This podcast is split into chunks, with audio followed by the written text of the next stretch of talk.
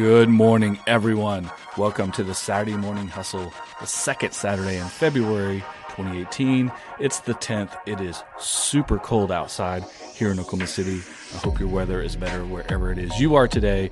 But today we're going to talk about taking advantage of opportunity, being focused, and knowing when to hire out and when to keep things in house.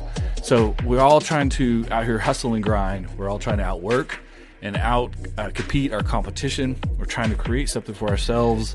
And the one thing we have control of is how much effort we put in, right? How much hustle, how much grind, how much drive we have as entrepreneurs. It's one of the advantages we have. It's one of the ways that we can uh, put ourselves over people who aren't willing to work as hard as we are. Uh, maybe even they're more talented than us, but we're going to get over it. But there's only so many hours in the day. There's only so much effort you can have before you drive yourself into the ground. So if you're if you have too many opportunities in front of you, too many things that you can't grasp hold of and take advantage of, and you're working the max and you're grinding and hustling as much as you possibly can, then your other uh, chance to take those opportunities is to maybe make a little bit less per, but make more on the total by hiring some help, bringing some outside people in, whether it's you hire a part time person, a full time person, you hire a vendor that provides the services like uh, answering phones, doing your bookkeeping, doing your marketing for you, doing your social media. Uh, of course, you know we're always going to hire a, an attorney and a CPA to do our taxes and do our legal because, uh, right? If you're not doing that, come on. You're not a professional if you're not hiring those things out because they're too important to try to do yourself unless you have an accounting degree. But back to the point you've got to hire these things out. You got to find some help, whether you bring some people in house or you farm it out, freelance, etc.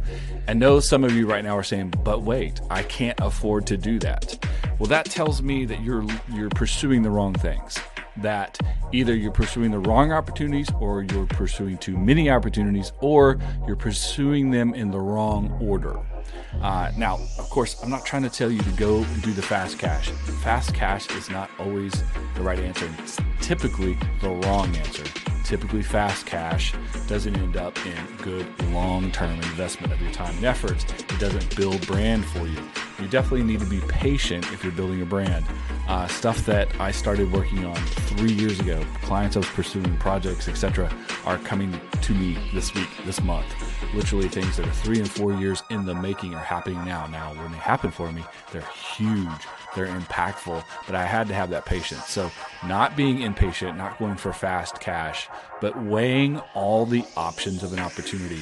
And you have to be able to say no to things. You have to be able to pass on things that on paper are a good opportunity, a good deal, a good chance for you to do something because not everything pays off. It has to work for you good short term, as far as get your economic value back at some reasonable rate. It also has to work for you long term, establishing your brand, moving you in directions you want to be in, proving to the world that you can do certain things. And wherever you are in your entrepreneurial journey, these these questions and answers are different for every single person. I can't tell you what the exact answer is. It depends on where you are on the entrepreneurial journey path. But you have to stop and think and weigh these things for your situation every single time they pop up. So just because something looks like an opportunity, looks like a chance uh, to gain a client, to do something you've always wanted to do, to make some money, uh, it may not be uh, because you know if you're getting paid $500 but you got to put 500 hours in obviously that's not a good opportunity unless it opens a huge door for you down the road or puts you in a relationship with someone you want to be in a relationship or makes a connection for you etc so these are the things that you have to ask yourself every single time. Weigh these things out for your situation. That's why having a, a written strategy and a written business plan help you because you can refer back to what you will do, what you won't do, what you're trying to do to move you forward in the next 12, 18, 24, 36, 48 months and where you will ultimately want to end up. And when you have those things written down, sort of bullet form, where it's really easy to kind of wrap your head around, it's really easy to make decisions as to we're going to pursue opportunity A, B, C, D, and E because we can't pursue all of them. So simplify your pursuit. Make sure you have a written strategy plan in place. Always refer back to it and make sure it fits your personal situation, not anyone else's.